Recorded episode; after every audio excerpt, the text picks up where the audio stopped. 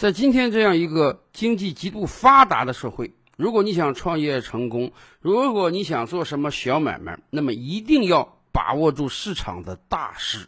比如说前几年大家一直讲啊，未来的银发经济一定是个大的产业。毕竟中国的老龄化已经开始了，在北上广深这种一线城市，有的时候啊，六十岁以上的老人都已经占到了人口的百分之三十以上。尤其是大城市退休的人啊，一般手里这个退休金还是挺丰厚的。因此，最近几年我们看到各种各样服务于老人的经济，居住啊、护理呀、旅游啊、食品呀，银发经济的产业越来越火了。除了银发产业之外，还有一门经济形态，不知道大家有没有注意到？那就是单身经济产业。今天我们同时面临的是老龄化和少子化两个问题。老龄化很容易理解啊，随着医疗的越来越昌明，人们的平均期望寿命越来越高了。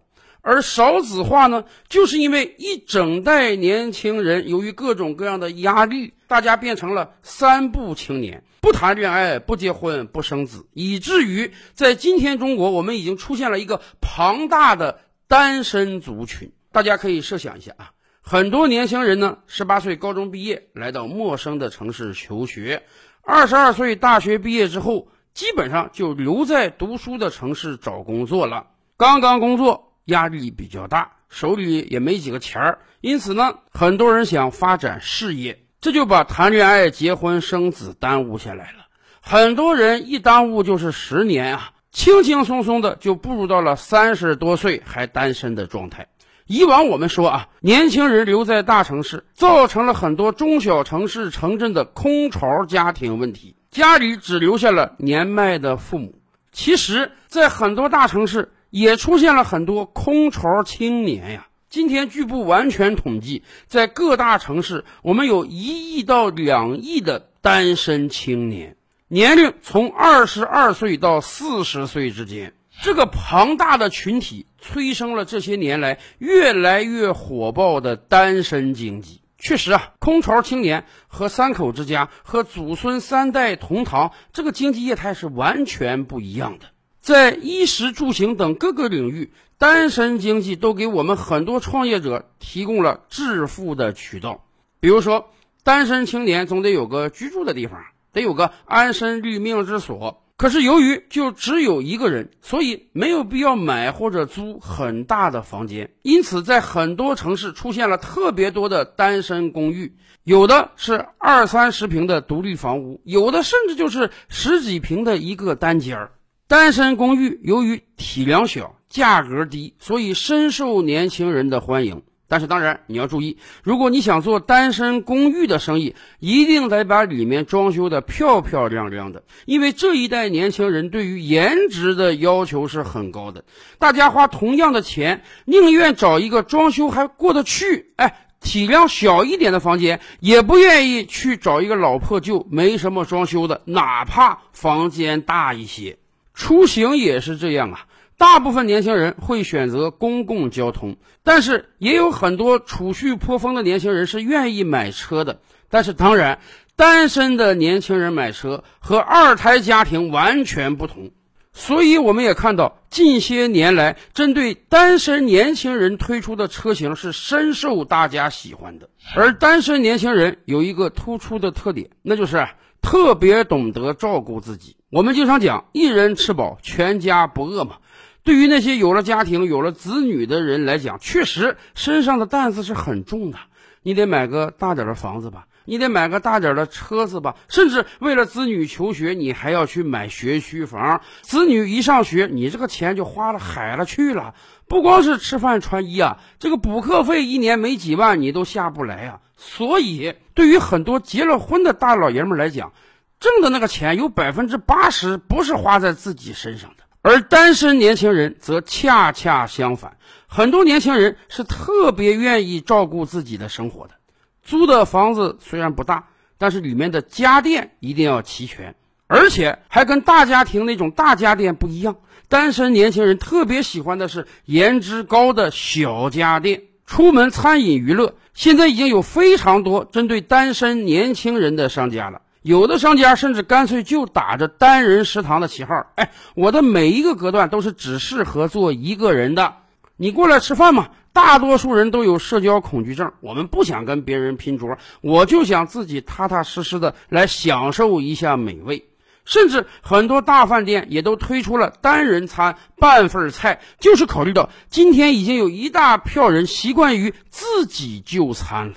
以往很多人可能还不好意思，你说去一个大饭店能坐四个座的卡位呢，我一个人去坐多难为情啊！可是现在自己出门就餐，自己照顾自己，已经成了很多人的共识了。不光是吃饭啊，一个人去唱卡拉 OK。一个人去看电影，甚至一个人去旅行，已经成了很多年轻人的潮流了。是啊，本身压力就大，生活就很辛苦，身边再没一个陪伴的人，那自然要用各种各样的娱乐来填满自己的生活，以至于还有一大批年轻人开始养起了宠物。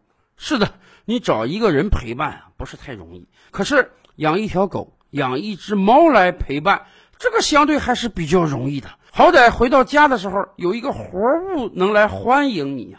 因此，过去几年宠物经济也是异常发达的。说实话，对于很多有小孩的家庭来讲，养猫养狗是个两难的事情。有没有可能传染病菌啊？有没有可能抓伤孩子？啊？可是对于单身年轻人来讲，这完全不是问题。所以。宠物业的从业者还真得把这个目光锁定单身的人士，甚至有相关机构统计啊，单身贵族往往比有家庭的人更舍得花钱，哪怕是在服装消费和医美消费上。以往我们经常听说啊，这个女为悦己者容啊，女子为什么要美容？为什么要整容？为什么要穿美丽的衣服啊？你是给你的情人相好的看的。可是今天有很多女子，哪怕还没有男朋友呢，人家也很舍得在衣服和医美上花钱。是的，这一代年轻人从思想到精神，甚至到经济消费，已经彻底独立了。以往是女为悦己者容，今天是女为自己而容。这接近两亿的单身青年所带来的单身经济啊，绝对是一个巨大的产业。所以，也真的是有很多聪明的商家在方方面面为单身贵族们提供服务，以至于真的有很多年轻人在家里劝他相亲呀、找个对象的时候，人家会说：“哎，我现在过得很好，很舒服啊，甚至我已经慢慢习惯于自己一个人的生活了。我想象不到找一个伴侣，开启一段家庭生活，他比我现在的生活有什么可提升的？”是的，这也真的是一个非常大的隐忧啊！一方面有将近两亿的单身贵族，人家需要单身经济，有大量的商家一定会投其所好的提供各种各样的产业，让大家舒舒服服的生活；而另一方面，这或多或少也是一个甜蜜的陷阱。您想啊，古代的人为什么一定要结婚？这一方面是出于人类繁衍的本能，另一方面也确实是因为啊，生产率低下的古代，一个人是很难自己生活的，一个人自己生活是很不舒服的。你出门种地就没人给你做饭，你外出打猎就没人给你缝衣，一定要至少两个人聚集在一起，这个生活才过得下去。而步入到现代社会之后，随着社会分工的越来越细致。一个人也绝对能在这个社会中生活的非常舒服。只要你有钱，你又愿意花钱，你一定能获得各个方面的满足，以至于啊，真的是习惯成自然了。我们可以设想一下，一个人从二十二岁大学毕业开始，就开启了单身的生活。一个人住在不大但是精致的公寓中，各种各样颜值颇高的小家电帮他把生活打理得井井有条。自己一个人出门享用美食，自己一个人出门看电影，一个人唱歌，一个人旅游，赚来的每一分钱都可以花在自己身上，不需要看任何其他人的眼色。这样的生活想想还真是挺舒服的，以至于一个人一旦习惯了五年、十年以上的单身生活，你让他再去找对象、结婚生子、开启一段家庭生活，他可能真的有点不适应了。我们经常说，有很多年轻人是有社交恐惧症的。可是长时间的单身生活啊，将会让很多年轻人患上家庭恐惧症。很多人一想到要恋爱、要结婚、要买房、要付出，还要养一个孩子，要照顾他一生，头瞬间就大了。所以，我们可以说啊，很多商家精心编织和构造的单身经济，真的已经让很多单身年轻人乐在其中，乐不思蜀了。这确实也是一个颇为麻烦的问题。比如说，我们的邻居日本和韩国，他们也面临着比我们更为严重的问题。在今天，韩国一人制的家庭已经是主流了，已经占全体家庭百分之五十以上了。在韩国，大量的人四十岁不结婚，人们已经司空见惯了，觉得这是很正常的事情。可是，一方面我们有银发经济，社会上的老年人越来越多；另一方面，我们又有单身经济，年轻人不恋爱、不结婚、不生子。那么，有时候我们真是担心哈，长此以往下去，我们的人口和经济会不会无以为继呢？